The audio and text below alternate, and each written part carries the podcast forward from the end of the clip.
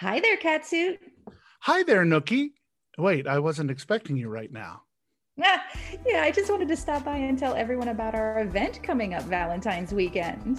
You mean the three day education and social event focusing in on dating and relationships for kinky folks called the Kinky Dating Something Something and Love Blah Blah Blah event? We've got great speakers lined up, including me. Yeah, also Lexi Silver, Zach Budd, Unruly Nerd Girl, and I'll even be presenting a four hour workshop. Don't worry, it's in two parts about how to defuckify your dating and create a profile and a life that weeds out what you don't want and attracts what you do. Registration is open now. And the first 500 people get in free, so don't hesitate. Get registered at datingkinky.com slash dating dash love dash event. It's a great opportunity to learn from the people you love about the people you hope to love. I know it's on my Valentine's Day calendar. Chocolates are optional. The following is a presentation of Dating Kinky, Kinky Connections, and Kinky Education. It's kinky done differently.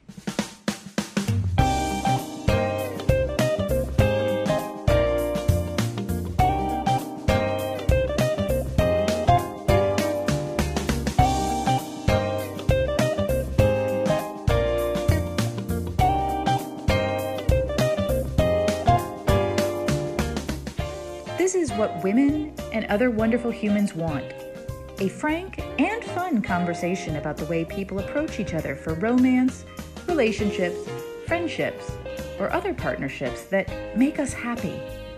With questions asked by a guy. And now, here is your host. Hi there, Catsuit. Hello there, Nookie, and welcome to What Women and Other Wonderful Humans Want a look into the beginning of traditional and non traditional relationships, from the first impression to the messaging that finally wins people over. My name is John, known to my king friends as Hi There Catsuit, and on today's program, we visit with a pioneer in transgender education and a simply wonderful human. Lee Harrington is a sexuality, relationships, and personal authenticity educator. Having taught in all 50 states and across six countries, he brings a combination of playful engagement and thoughtful academic dialogue to a broad audience. An award winning author and editor on human gender, sexual, and sacred experience, his books include Traversing Gender, Understanding Transgender Journeys, and Sacred Kink, The Eightfold Paths of BDSM and Beyond, among many other titles. He has been blogging since 1998 and has been teaching worldwide since 2001. You can check out Lee's adventures as well as his regular podcast, tour schedule, free essays, videos, and more over at passionandsoul.com. And now, the passion and soul of Lee Harrington on what women and other wonderful humans want. It's the first five. All right, Lee, we start every show with the first five, five questions about first. And I will start with the first time you ever fell in love. Oh, I thought I fell in love in kindergarten. His name was Derek, and Derek was amazing because he was smart and good at math and incredibly kind. And that notion of kindness lit me up even when I was a youth, right?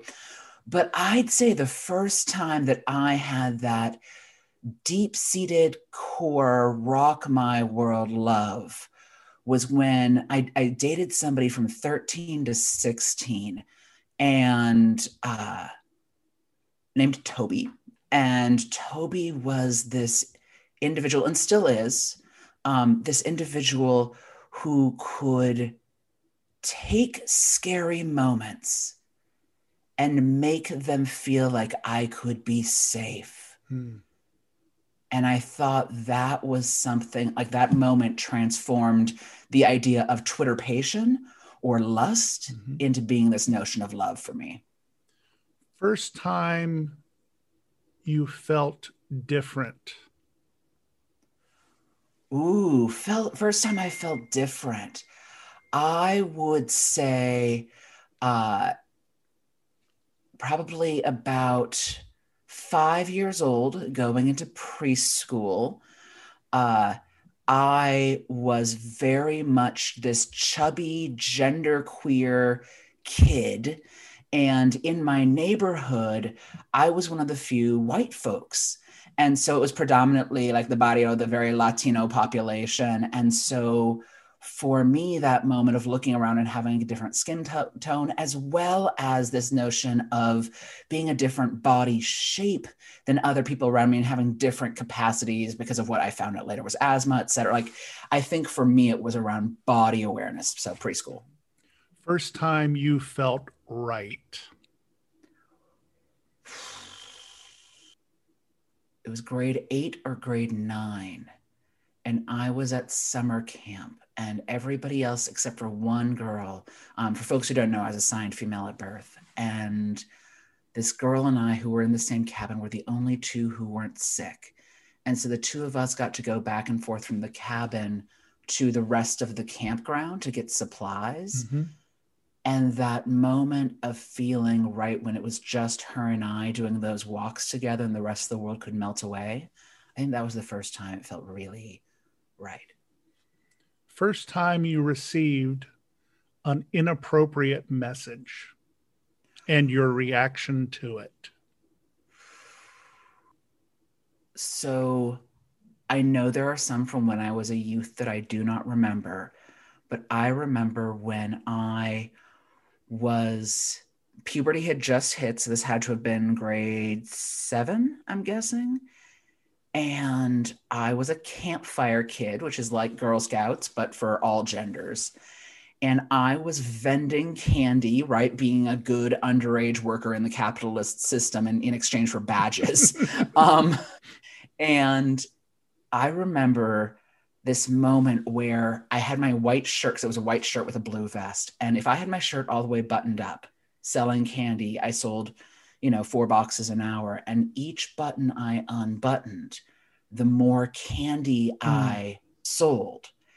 And it was this awareness of misogyny and capitalism and the unwelcome advances at 12 or 13 or whatever that was, right? 11, 12, 13 of all of these older men coming out and this awkward space between do I choose to make more money or do I choose to become a fetishized object from someone who I did not necessarily consent to? Wow. So I'd say that was my first active awareness. Wow. First time you were surprised by somebody who approached you and you thought they would be a total person that you'd never want anything to do with and suddenly they became somebody you wanted to be close with. So i've actually been asked this type of question before and i don't have a memory of that sort per se. I, I i'm one of those humans that when everybody else had their cliques starting in preschool or whatever i was the person who flowed between cliques right? Like if everybody was a family, I was everyone's cousin mm-hmm. that could operate between. So that notion of somebody wouldn't fit and then it would work. I'm the person that can strike up a conversation with somebody of completely opposite political values and, and moral values mm-hmm. and still have a match. So I'm not, I'm not entirely sure. But thank you for the question. I think it's it's worth pondering. Two people getting to know each other, just like we did in high school. Here is Seven Minutes in Heaven. What, Lee, makes you happy? Passion. Absolutely. I would rather have somebody talk to me about you know quantum physics that i know nothing about but they are passionate that lights me up compared to a tepid conversation about a topic that I love. Do you think that this country, and you can even put it in context of the world, lacks passion? In the United States, uh, I think passion has been routed in a in an unconscious direction into the form of hate Mhm. because hate can look passionate and even sound passionate but passion and toxicity together creates destruction and sorrow Your website is called Passion and Soul. yeah What is soul? so i'm a deeply spiritual person and soul can be our spiritual path or religious path whether that is theistic right to believe in some sort of divine force or deity whether that is to be completely atheistic but to still have Mhm. soulful moments. We can have that side of soul that which is the other side of our body experience that taps into that which is greater than us. But soul to me is also the notion of depth that notion of like when we think of soul music it is the sound that evokes feelings from the core of our belly and bubbles it up into our heart and our head so I think for me, soul can be either of those things and oftentimes a fusion of the two. What are things that turn you on? Being present, being here and in the moment. Uh, I think for me, one of the things that also turns me on is the idea of authenticity, because I think sometimes people in a fear of being egoic develop a form of humbleness that is self depreciating. Mm. And it's a matter of finding that middle ground. And to me, that middle ground where one, a person knows the greatness they do hold in the world and the benefits they bring to themselves and the people around them, but do so without forcing out the the independence and power of people around them or try to do one upmanship. Mhm. I think to me, that's a real turn on. What's the difference between ego and pride? I, pride is actually it's both ego and pride are, are both spectrums right Mhm. there they can be too minimized and so maximized that it harms yourself or Mhm. others but i would say ego is that notion of self evaluation while pride is the concept of acknowledging the greatness that one does. One is the idea of self value as compared to acknowledging what you do in the world or within yourself. That's a fantastic answer. I love every bit of that. What are things that just turn you off? In pure, pure transparency, bad teeth. Um, I mean, it's uh, it is one of the things I try my best because I try not to be ableist or uh, try not to be uh, to have those isms against people who have um, different fiscal realities than I do, but I will own that that is one of mine. Um, unsolicited chat sex, at least ask me, would you like to sext with me? I find is useful for not turning me off. And also that game of one upmanship or that game of I am better than you Mhm. if somebody is talking about travel with me i want to i want to hear you talk about cuba and me to say i've never been to cuba tell me more Mhm. and then i offhandedly say oh i've been to you know i've been to mobile alabama and they're like i've never been to Mo-. like that's different Mhm. than oh you've been to mobile where i've been to cuba Mhm. that difference I always think of the character Penelope, uh, played so brilliantly by Kristen Wiig on Saturday Night Live, Mm. who would go from, yes, I see puppets to I was one of the Muppets and I was the one that invented the Muppets. it's one of my favorite characters of all time. Right. Well, and that notion of what gets named um, oftentimes in women's psychological diagnoses as borderline personality disorder, and in men's diagnoses tends to get order, um, labeled as narcissistic, um, narcissistic social. Um, oh, social. Da, da, da, what's the word I'm pulling up? Anyway, uh, I'm not pulling the third word third word, uh, word up, but that notion of taking a piece and aggrandizing it and building more and more and then eventually changing the entire pattern and doing those spins it's a tough place to be. And I've met folks for whom they honestly don't know that's not their reality. That for them, that is so real in the moment. Mm-hmm. And they're not trying to lie. It's that in that moment that feels so real. And so we laugh at people like Penelope. But I think in those laughters, sometimes those cheap shots, as it were, in places like Saturday Night Live, it ends up creating harm or vilification for people who are dancing with serious neurological mm-hmm. non-normativity. I mean, I think of the same thing, not with neurological non normativity, but with gender and um, Saturday Night Live and the character Pat. I remember right? that. Not knowing someone's gender was a cheap shot. Like, is it a boy or a girl? I don't mm-hmm. know. It's Pat. Um, for folks who are from that time period of SNL.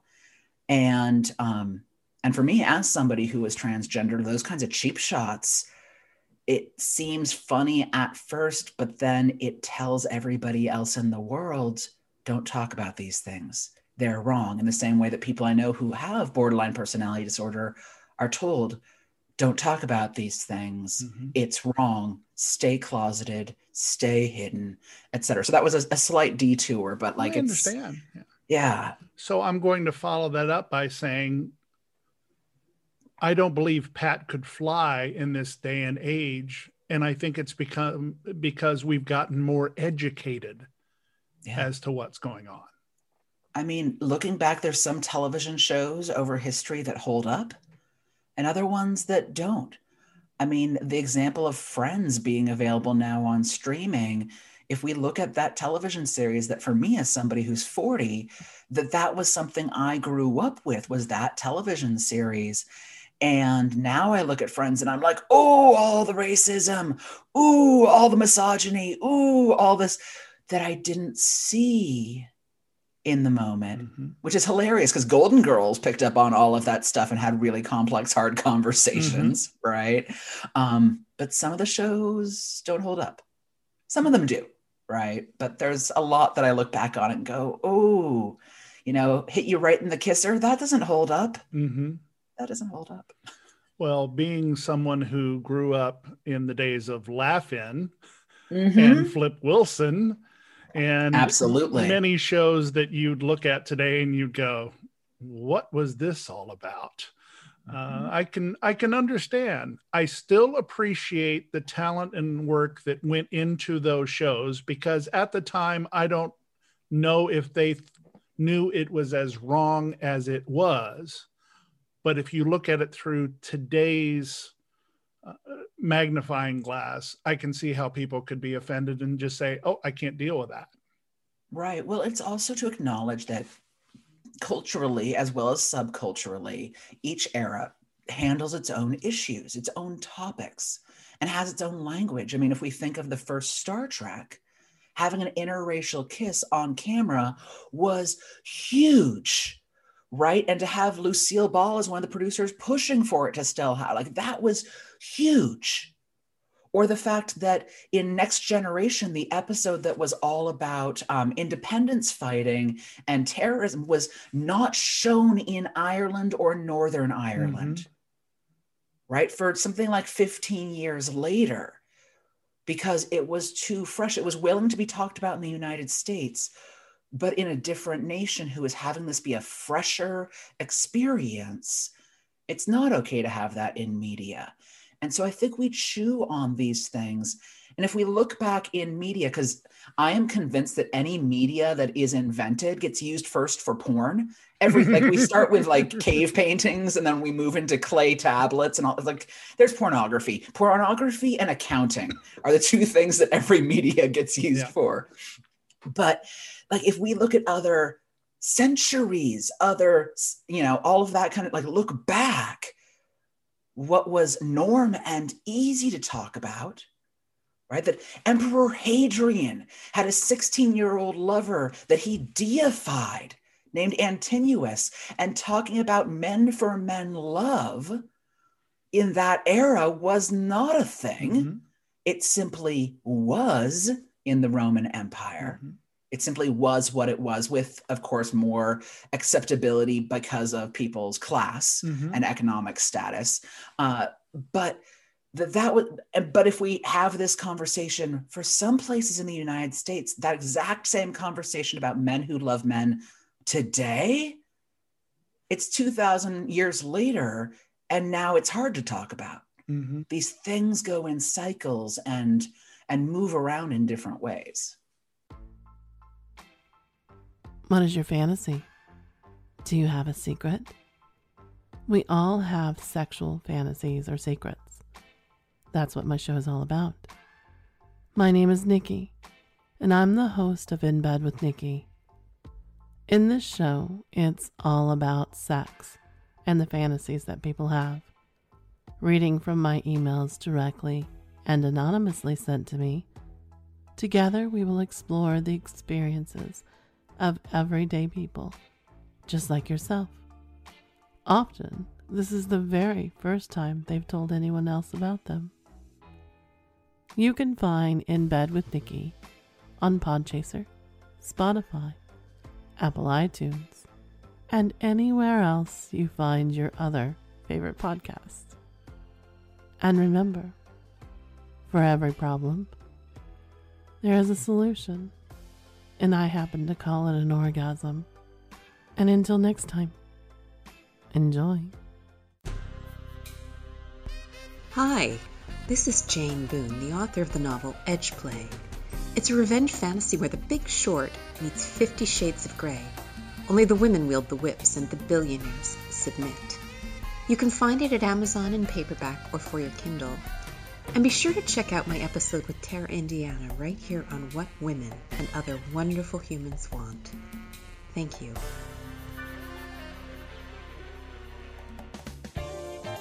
This is what women and other wonderful humans want, presented by Dating Kinky. Kinky connections and kinky education. It's kinky done differently. Welcome back to What Women and Other Wonderful Humans Want, and our guest today, Lee Harrington. And normally at this part of the show, I'm talking about the good, the bad, and the ugly messages that women and other wonderful humans receive.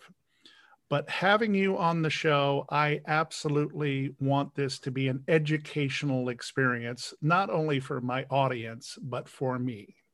happily let's see where we go So I'm going to start with something that I totally did not understand when I was younger, and that is I saw a tennis player by the name of Renee Richards Mhm. playing in women's tennis, and I thought to myself back when I was growing up, wait a minute.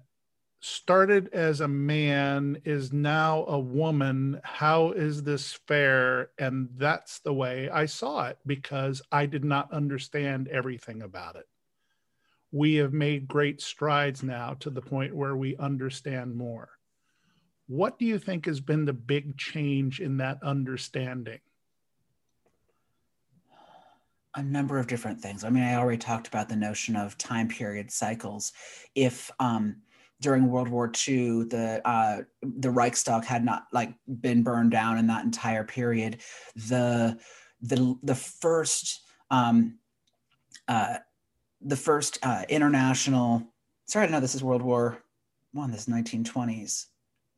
1920s like if that period so ignore the the other piece about time periods i was confusing world wars um, but if that hadn't happened there was an international transgender study center that was burned to the ground that was actively performing surgeries in germany at that time period. And if we go further back 2000 plus years in um, the the um, in what is now iran the worshippers of, of uh, Cybele or Kybele were people who were assigned male at birth and sacrificed their genitals and dressed like women and became priestesses to be able to, because of their gender journey, tap into divinity on a deeper level. Because they understood, just like the divine, what it was like to be uh, someone in liminal space someone who could pl- walk in places between. So that's a historical piece. Like I just wanted to put that in context that we're going in cycles, Right? And depending on where you are listening in the world, these cycles are different. But in the United States, you have first um, the uh, you have Christine Jorgensen, right? Mm-hmm. And then mm-hmm. you have um, you know the woman you're talking about. Like, you got those, yeah, exactly.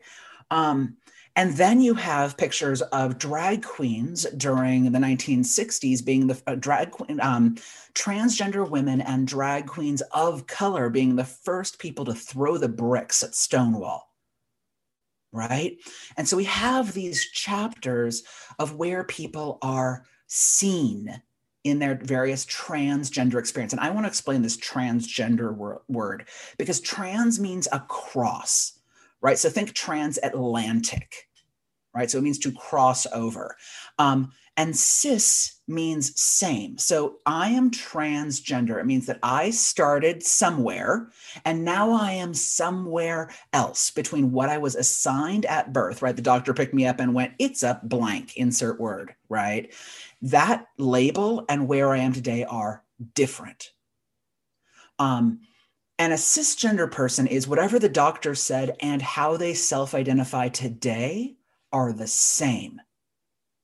So, uh, so when I say things like they're a cisgender person, they're a transgender person, neither is a pejorative, neither is a negative thing, neither is meant to be mean or degrading. It's simply a way to describe people's gender stories, right?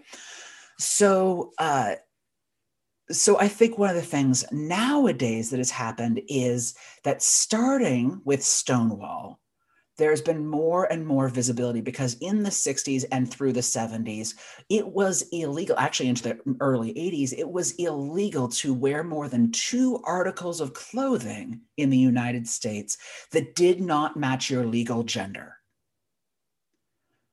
right? So somebody who was assigned male at birth or had male legal identification could not wear two high heels or could not wear pantyhose and a wig.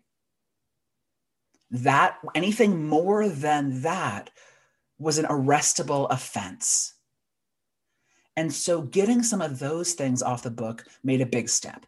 Um, and to have psychi- uh, psychiatrists and psychologists revisit the DSM, the Diagnostic, Diagnostic Statistics Manual, over and over again to look at this notion of transgender.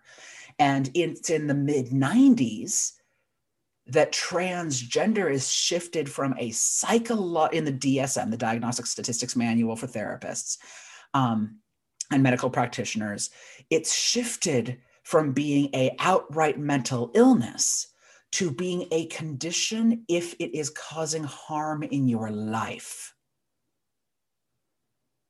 Right? So those are different things. And so it's i, I think it's about these evolutions of first how the laws shift and then how the laws shift is because people build more awareness if you know someone, if you've met someone, or if you've seen somebody you empathize with on television, you're less likely to pass laws that have them end up in prison for being them. And once we can get rid of the pure illegality of existing as a human being, then that next piece of social acceptance or being able to be yourself at the Thanksgiving table or Christmas table or however you personally celebrate your holidays like that it takes those steps and those shifts. And it's one of the reasons that gay marriage was able to be passed in the united states is this you know the numbers of people in the united states in the 90s who said they knew a gay person was something like 10% right? 10 to 20% nowadays people either saying i know directly a gay person or I know a character on TV that isn't just a joke that I can pinpoint and go, oh, that's kind of what gay is about. The bulk of people in the United States can say one or the other. And once you know someone as a human being who is more than one trait, right? That a Black person is not just a Black person, they're your friend who works at the museum. They are your bus driver. They are a human being that maybe you've had a conversation with, or like we start shifting the dialogue and to have transgender people that are not just that one joke on Saturday Night Live, but are someone like Caitlyn Jenner, who you remember from being in the Olympics, and who, because of their own journey, decided to come out, as it were, to decided to not just privately transition, right? Change their name, change how their friends refer to them, but decided to socially, medically, and legally transition in the public eye because they had no other choice because of they had a choice actually of not transitioning but because they are a Jenner and the Kardashians, they are under the public scrutiny and they didn't really have a choice about it, right? Cher's kid. Suddenly we had a transgender man. And if people are confused about the trans man, trans woman thing, it's whatever the destination is, as it were, right? So I'm a trans man because I identify and live as. For some people, it's the word identify.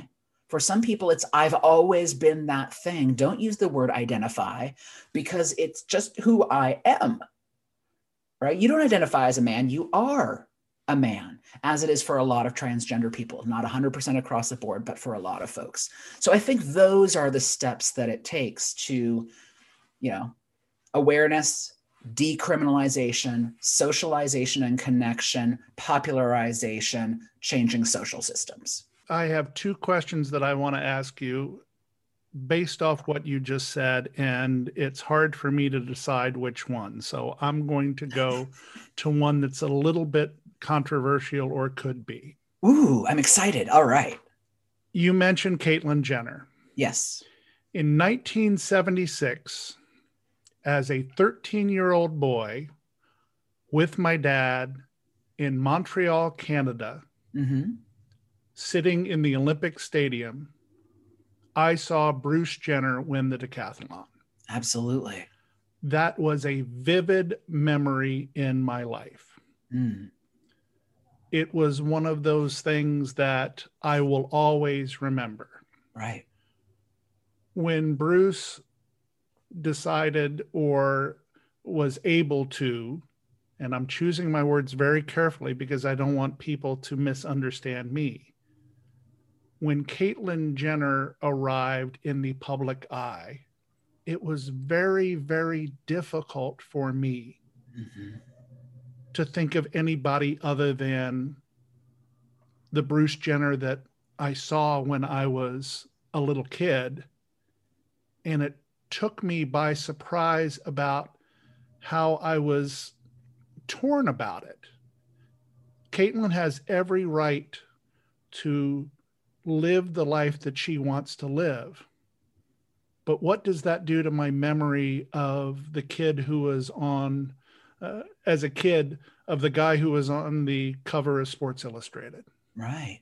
It's a great question. So first, I hard for me to admit that because uh, in a lot of circles, people would go, "Well, he just doesn't understand." No, I don't you- understand, and that's but why you I'm- are not alone. You're Mhm. not alone at all. First, I want to voice that I know a lot of transgender women who, because they were found wearing different uh, clothing of a different gender than what they were assigned when they were young, based on how they acted, based on coming out, they were physically assaulted by family members, shamed or kicked out of fam, like threatened to be kicked out, and so they end up going really underground. Trans men are often t- uh, can sometimes be read as a tomboy, so there's a different cultural structure there that's differently understood for some, not all, but for some trans men.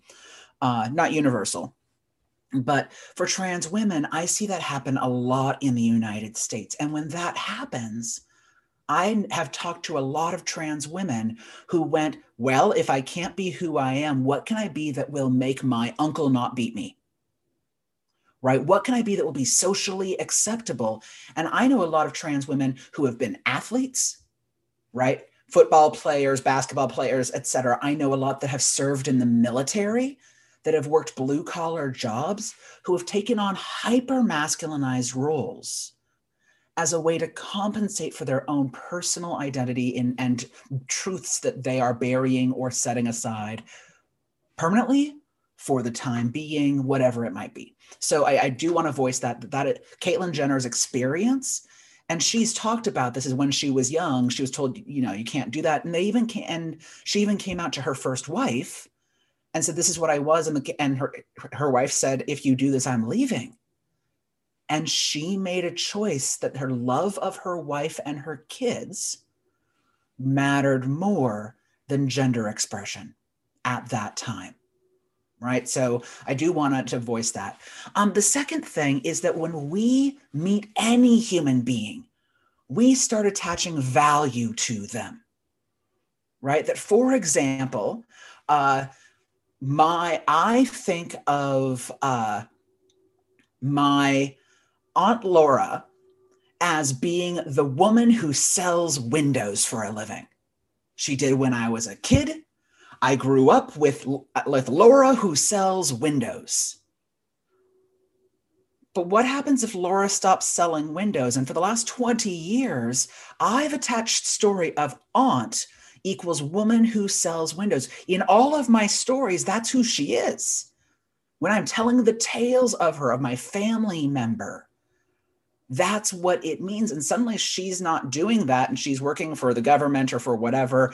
And I'm like, well, what do I do now with all of my stories that say, so I saw my, you know, my Aunt Laura who sells windows. I see this especially happen for people whose careers are something like high, as it were.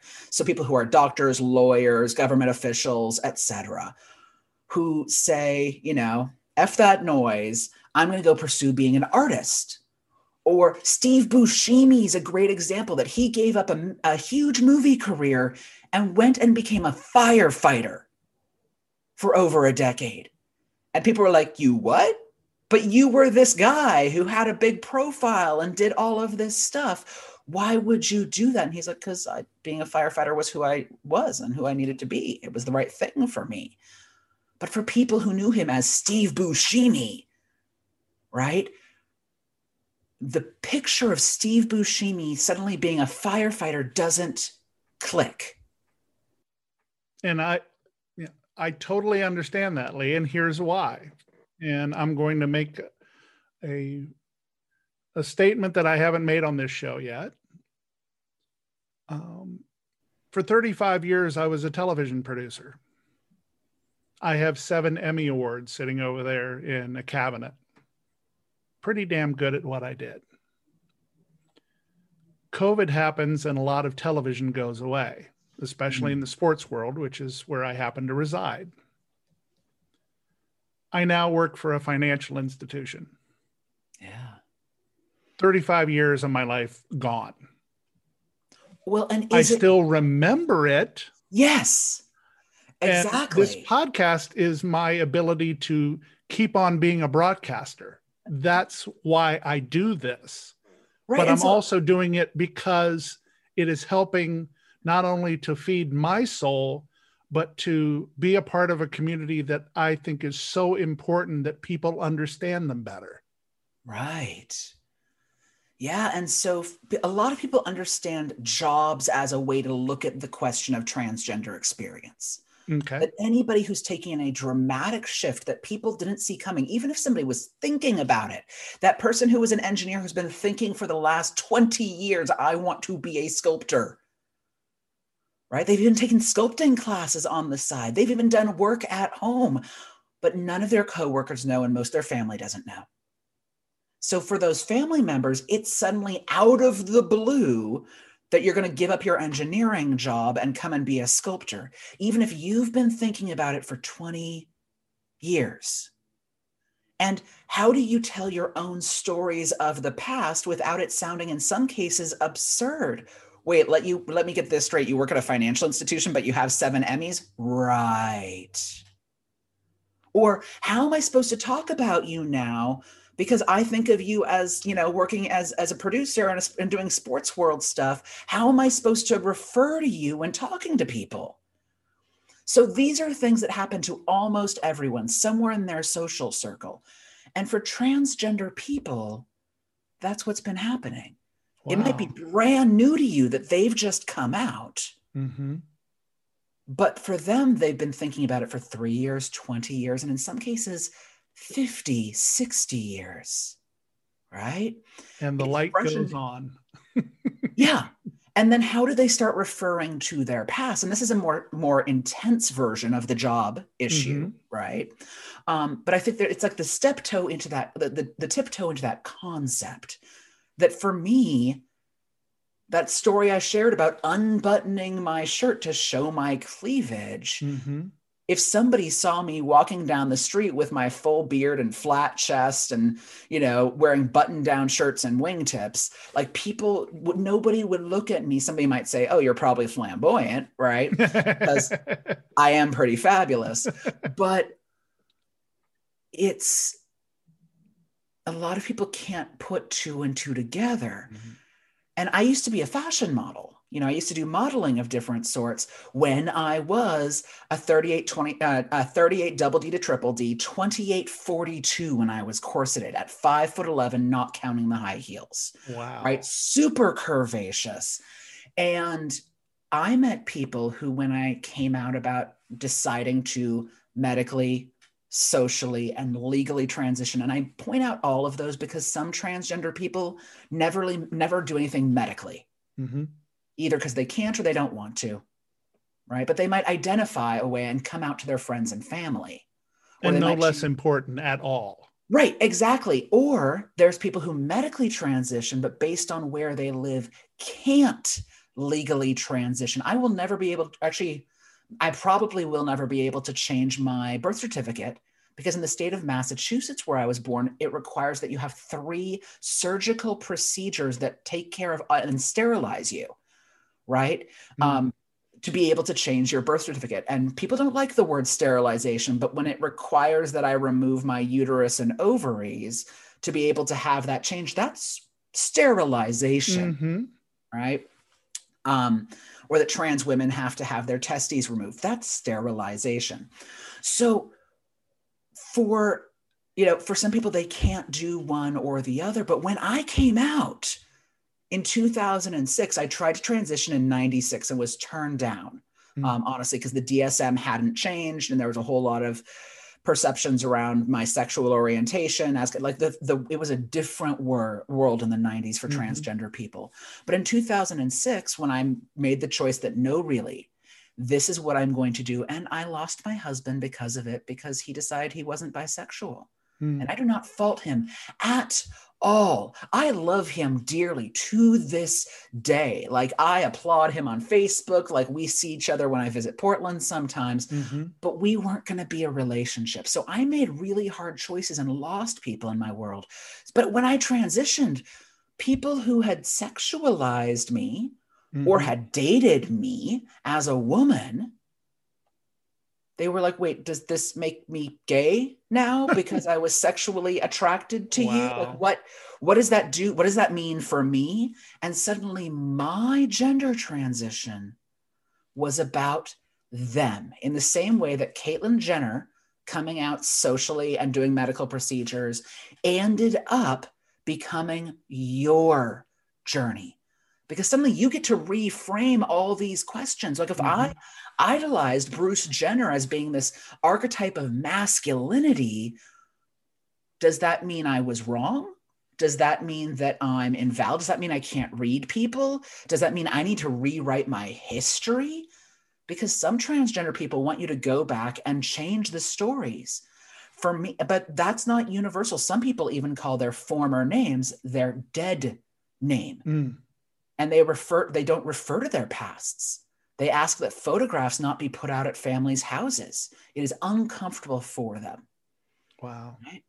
and which is not unreasonable in the same way i know people who were um, uh, who are now 200 pounds lighter who don't want photographs of them from when they were 450 pounds to be out on the family mantle to see that image creates dysphoria or some degree of dissociation or whatever that might be that that is uncomfortable for the person who has lost that much weight for somebody who's transgender and who has also had a body journey in the same way that somebody losing that much weight has had a body journey they don't want to see those images either Mhm.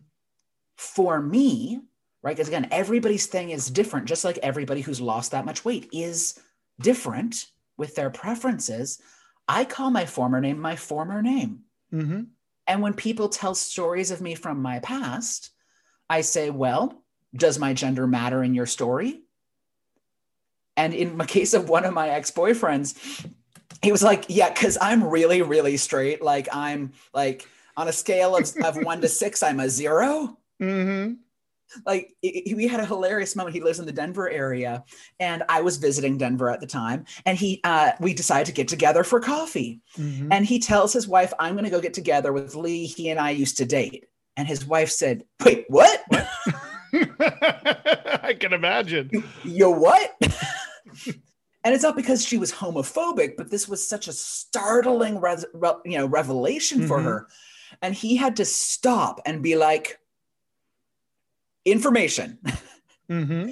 he used to look like this and pulled out an old print photograph out of a box Mm-hmm. and went that's who i dated Mm-hmm. and she was like she what Mm-hmm. and he had to as somebody who barely understood trans issues Mm-hmm. and had learned some basics because he cared about me as a friend had to try to piece together a way to tell it and my understanding is that he said it, that i was happier this way and he's glad i'm happy. Mm-hmm.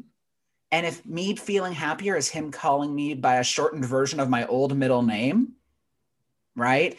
If that makes me happy in combination with changing pronouns because that's what like why would he not want me to be happy? Because he cares about me as a human being and i thought that was so loving and beautiful. My scene name in the kink world is Hi There Catsuit. And I've told this story on the show before, but I'm I'm trying to add perspective to my next question. Mhm. I never got to talk when I was a teenager. We're going back to that same time, right around 1976, a little bit before when I was going through puberty. And the first times that I achieved orgasm were when I was watching Catwoman, Batgirl, and Emma Peel. absolutely So that sort of imprinted on my mind. That progressed into me wondering what tights were like, and then Mhm. eventually what leotards are like, and eventually wondering what it would be like to to have fake breasts. Never stopped being a straight male, but always said when I was in puberty, boy, wouldn't it be nice to be able to live by myself and get into a, a skin tight outfit whenever I want to and even sleep in it and but I never had any feelings of wanting to change into a woman. absolutely However, as it turns out, my mind, according to many therapists, is very androgynous. And the way that I think about things, if you compare it to the way most cis men and what I would call manly men would think, is very much more towards the female side, full of empathy and full of considering everything that's going on around me as well as my destination. So mm. many of those things are different about me. Now we have people who are, and we I use the word identified as non-binary now, or people who are gender fluid. And I was lucky enough to have Andy on the show last week, who's gender fluid. Every time they presented towards me, very much feminine, but they explained to me that it literally is about how they feel when they wake up that day Mm. that it goes back and forth. So, being confused going through puberty, you can only imagine how I've felt growing up, especially having a marriage of 20 years where my spouse kink shamed me the entire time, going, How could you even like that? That's just strange. That's just stupid. And now I'm starting to have very close friendships and relationships with people who are non binary. Uh, I am meeting many trans people, both trans men and trans women. and I'm starting to understand a lot, but I'm still the same old me. Right. What, so, how am I able to be so understanding, or was it the fact that I went through that that has kind of made me the person that I am today? And yeah, I realize this show isn't about me, it's about what women and what other wonderful humans want. But I'm sure that there are a few stories, both men and women, and everything in between, that are just like mine. Absolutely. So I want to break down some different pieces that I heard there. Mm-hmm. One is gender, right? Gender identity is who you are inside your head, between your ears, how you think about yourself right? And even within, say, manhood, as a, as a construct inside somebody's head, I identify as a man. Are you man as in Hulk Hogan? Are you man as in um, uh, Hunter S. Thompson? Mm-hmm. Are you man as in, uh, gosh, what? Why am I not pulling up um, Oscar Wilde? Mm-hmm. All three of those are men, but they're different archetypes of men within culture. Mm-hmm. Right, with Hulk Hogan be the manly man that you're talking about, but there are also valid manhoods that don't get highlighted all the time. Right? Because the one we think of now is pretty much the Hulk Hogan sending dick pics, things like that. That's your quote typical male. Right. Well, the picture on it Right. Well, the picture though, because people think Jason Momoa, that's a man's man. And I'm like, Jason Momoa has friendship rings that he wears with um, his wife's former spouse because they're all co parenting together. And the fact that Lenny Kravitz and then like they cuddle together, they hang out. He goes to protests in Hawaii. He shaves his head for charity, like shaved his face for charity. Like, Jason Momoa is picturesque man's man, but not mm-hmm. necessarily behaviorally the toxic man's mm-hmm. man, right? He is the non toxic man's man.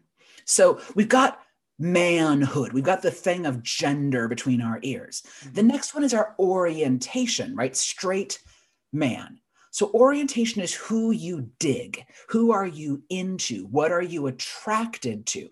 Right? Like so there's that's the the orientation. Mm-hmm. There's then sexual behavior so, for example, there's a term pegging um, in various forms of sexuality populations, and pegging means a man who likes being anally penetrated by a woman who is wearing a strap on phallus. Mm-hmm.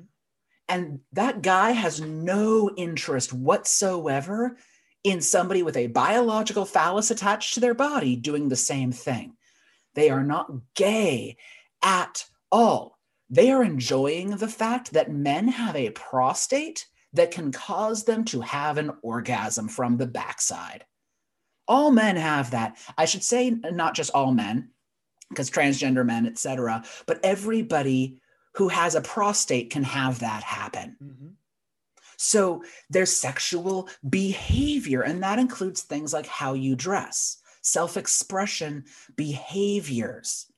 So, how I think of myself, who I'm drawn to, and what I do with my body for a lot of folks can be, can come in lots of different flavor combinations. So, that notion of how do you think of things, if those three don't align to have how the cultural archetypes that you look at in the media or your family members, right? Your personal archetypes or cultural archetypes that you see for your gender and sexual orientation. If that doesn't match up, for some people, it's that opportunity slash really scary process. Mm-hmm. Like, really, really scary process of doing that self evaluation, of doing that work. Um, and I've met people for whom that work is why you end up with such a high rate of queer youth suicide. Mm. Because between self evaluation and comparing it to how people, like if somebody, if the rest of your family says, I hope all, you know, all people who gay die, and if a family member of mine came out, I would kill them. Mm. Right? Even if they never come out, it's why people have those kinds of fears is through that self-examination and then on the flip side it's a yep I'm a cisgender guy who likes dressing in this way because its textures are sexy mm-hmm. and fun, and I like playing with them. And looking beautiful in these ways is fun and enjoyable, but I have no interest in modifying my biological form. Mm-hmm. I have no interest in what pronoun, like, I don't want to be called a different name. I just enjoy this thing. And it may or may not mean that you're non-binary, demi-gender, like all of these other words out there in the giant transgender umbrella mm-hmm. of the English language, which as a note, we are only talking about English things. There's all kinds of other terminology worldwide that does have a cultural context, that does have cultural meaning, that does things outside of how people in the United States working um, within a sp- specific worldview think of things. So I think because we are told these things should all align with a specific picture, it can be damaging to everyone, whether you're transgender or cisgender. Mm-hmm. How many women have been told, well, you're not clearly a real woman because you don't wear dresses? My mother had um, uh, reoccurring ovarian cysts that she had to have removed, and some of them were becoming cancerous. And she had to have a, uh, a hysterectomy. Her aunt, who at this point in her life, her aunt, I want to say was in her 70s or 80s, said to her, My mother was a cisgender woman, or cis woman for short. Mm-hmm. She was told, If you have a hysterectomy, you're not a woman anymore. Oh, wow because to her aunt even if she was at a point where she wasn't going to have bio, like have children anymore her aunt believed if you don't have a uterus you're not a woman. And that applied to all women. Wow.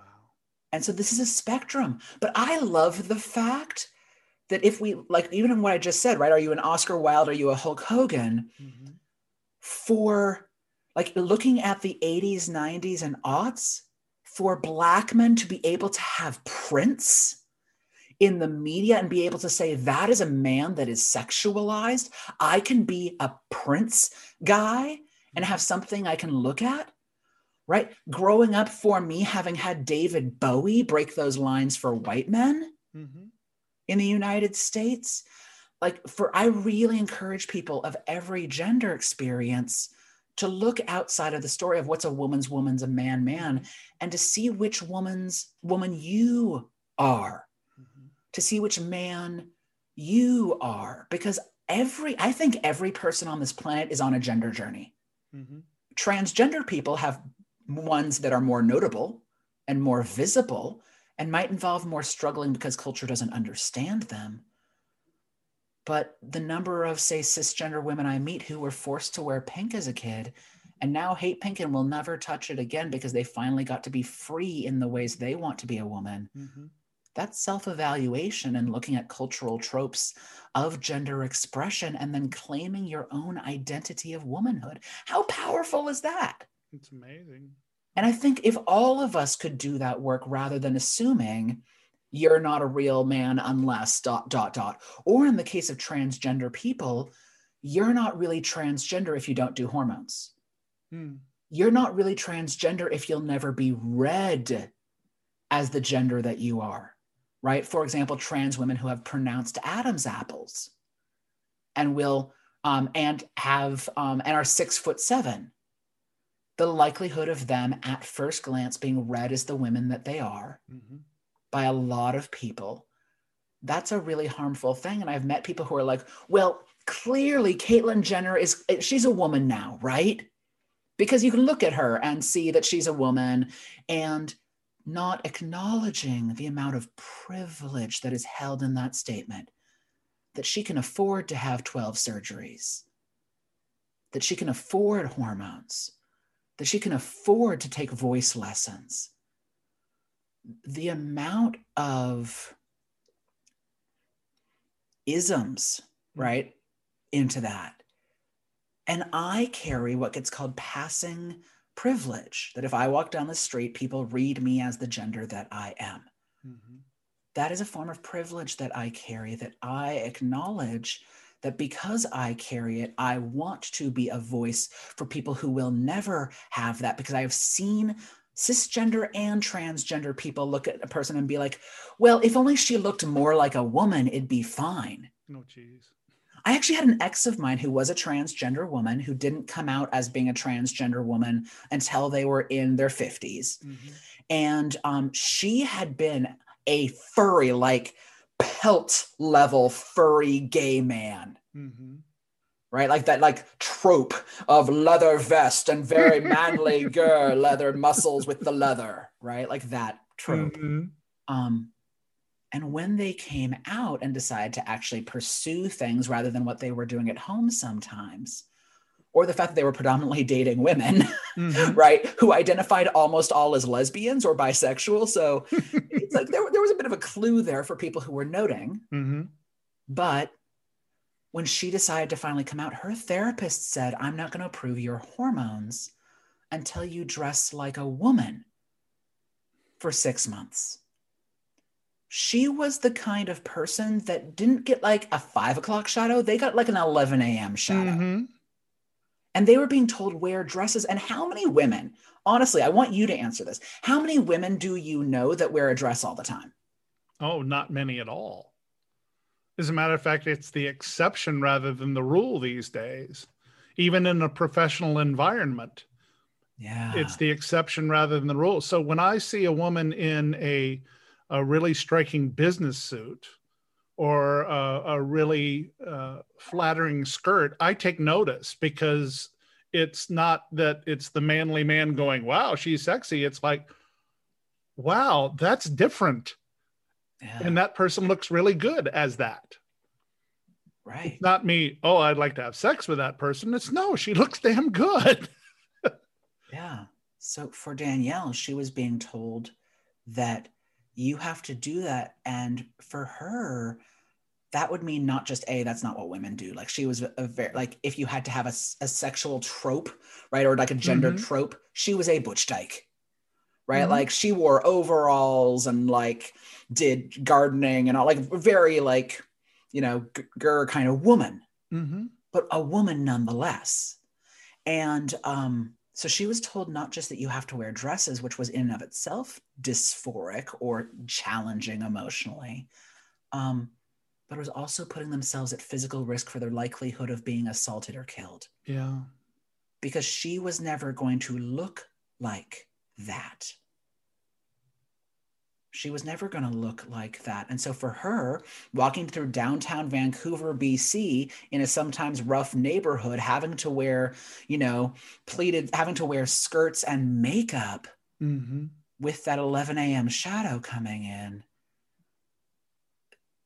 there's been something like, I want to say there's been 37, 35, I'm not sure, of transgender people murdered in the United States this year.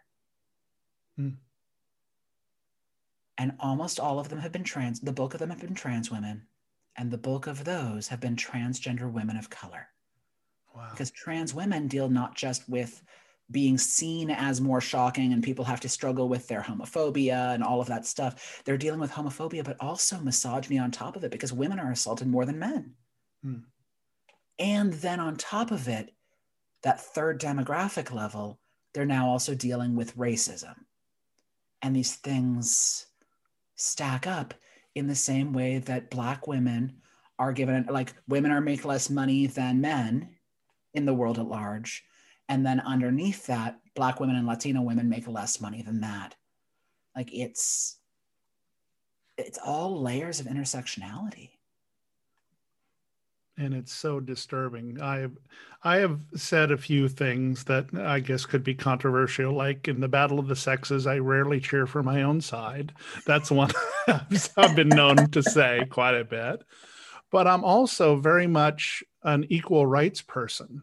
I don't understand why there is a wage gap, other than the people who make those decisions are mostly men and that to me is just it's sad and i'm hoping that by the time i move on to whatever is next for me uh, which which could be five days from now which could be five years which could be five decades who knows Um, I, I, I'm hoping that there's a change in that, and I'm hoping that I can see that. Uh, that would be a life well lived right there. I love that vision.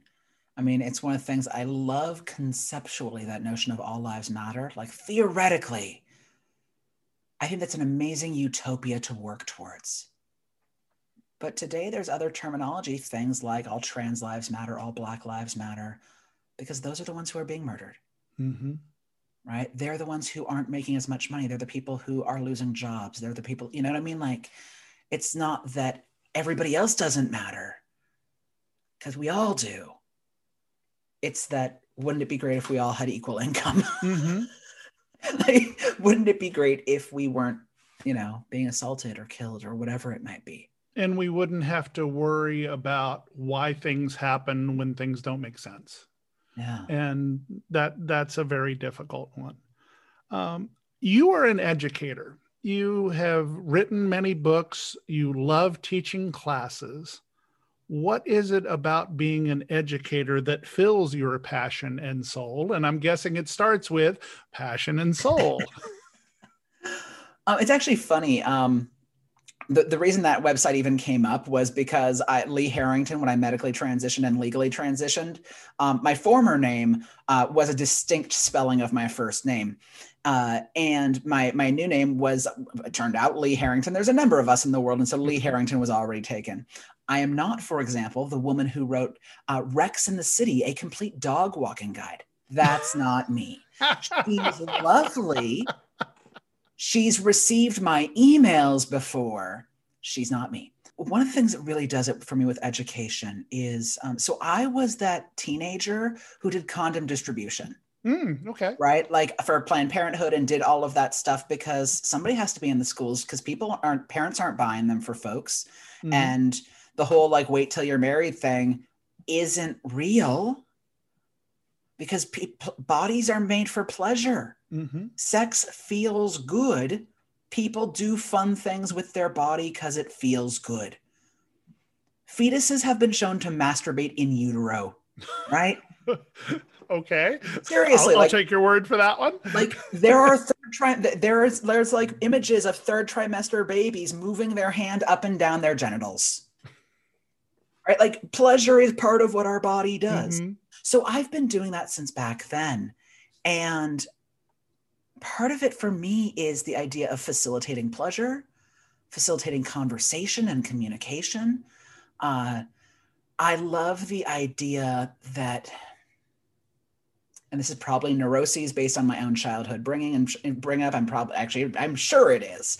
Um, but I want my lived life on this planet to have been worth the breath and the space and the resources I took up? Is me having been here make the world at least not any worse? And to me, I mean, I think it's Neil Gaiman said this. It's either Neil Gaiman or Neal Stephenson, and I never remember. People have told me like three or four times, and I keep it keeps falling out of my head. um, but argues that the most contagious thing on the planet is an idea. And so, if I have the capacity to help spread good ideas or useful ideas or non toxic ideas that help us all be a little more authentic and joyous and whatever, then I think it will have been worthwhile to have been here. And so, I, I think you know whether we boil it down to neuroses and personal fear about lack of value or whatever it is right on one side or the idea that i authentically love that moment when 10 years later somebody comes back and is like oh my god this thing you said once in 2001 it changed my life in this way or I totally disagreed with you in 2008, and here's the direction it took my life. And thank you for being a great person to disagree with because that can be just as valuable because there, there's things i've said in the past Mhm. uh, that are completely unacceptable. And I have learned words and concepts. And like people are like, well, why does racism matter to you? And I'm like, because I effed up in the past. Mm-hmm. I hurt people I care about. Mm-hmm. That's not cool. I have learned and I continue to learn. And then you pass on information because this stuff is contagious. And I would rather have the stuff that I pass on be loving and joyous and hopeful and healing than have it be toxic, hurtful, and harmful. There is a character named Katherine Newbury, uh, played by Emma Thompson, in a show, uh, in a movie called Late Night that was on Amazon. I think it's still on Amazon. She plays a late night talk show host. And her sign off, which is my current Facebook cover photo in words, I hope I have earned the privilege of your time. Mm. Mm. And I think that's ex- that is why Lee, you and I are kindred spirits. Very much so. Yeah, I think that's a beautiful way to phrase it. And I think that we will spend our life hoping that we have earned the privilege of others' time. I could keep on talking to you for hours. I know this to be true. So here's what I'm going to do for the first time on the show I will extend an invitation to you to join us in uh, let's say 10 or 20 shows so we can have a part two of this because this is an absolutely fascinating conversation. I didn't get to half of what i wanted to talk about but i do know that there's a lot more i want to ask. So you are the first person that I am extending an invitation to in beautiful handwriting. Please, Lee, join me for a future show. That would be an absolute delight. And for folks who, in the meantime, want to learn more about transgender experience, um, I did write a book called Traversing Gender Understanding Transgender Journeys. And, and I have journeys on purpose because there's lots of ways to do this stuff uh, that's available and out there, uh, as you mentioned before. And you can find all of my work at passionandsoul.com. So I hope folks can find me there, whether it's listening to my backlog of over 100 podcast episodes from when I was doing that stuff to following me on Facebook or Twitter or Instagram or any of that sort of thing. So please come and find me. I hope I, I get to see you more often and everyone at home too. And I will have all of Lee's links in our show notes so you'll see every way you can connect with him. Lee Harrington, thank you so much for being with us. It has been an honor, sir. It's been an absolute delight. Take care. That was indeed an education for me and really helped me in my own personal understanding of transgender topics. I hope it did the same for you as well. And we are already talking about his return in 2021 to the show. If you like this episode, make sure you go back and check out some of our other shows, including the amazing interviews with Casey Carter, author Lexi Silver, the Fetish Model panel, and more. And if you will do us the favor of subscribing and giving us a review, that would make you a wonderful human to us. And if you'd like to reach out to me personally, it's as easy as an email to Jon, J O N, at datingkinky.com. That's Jon, J O N, at datingkinky.com. Next week, a frank conversation with two other key issues in diversity December when we talk about things non binary with my friend Fall Bunny and the combination of desirability and disability with Angela Carr. Both these humans share their stories in a way full of inspiration and education. My name is Jon, or to my friends, hi there, Catsuit. I hope we have earned the privilege of your time. Thank you for being with us. And as always, in closing, we remind you to always remember consent and to love each other always. What Women and Other Wonderful Humans Want connects with you on social media. Check us out at what Women Want P1 on Twitter, What Women Want Podcast on Instagram, and for our kinky friends on FetLife at WWW Podcast. This has been a presentation of Dating Kinky. Kinky done differently.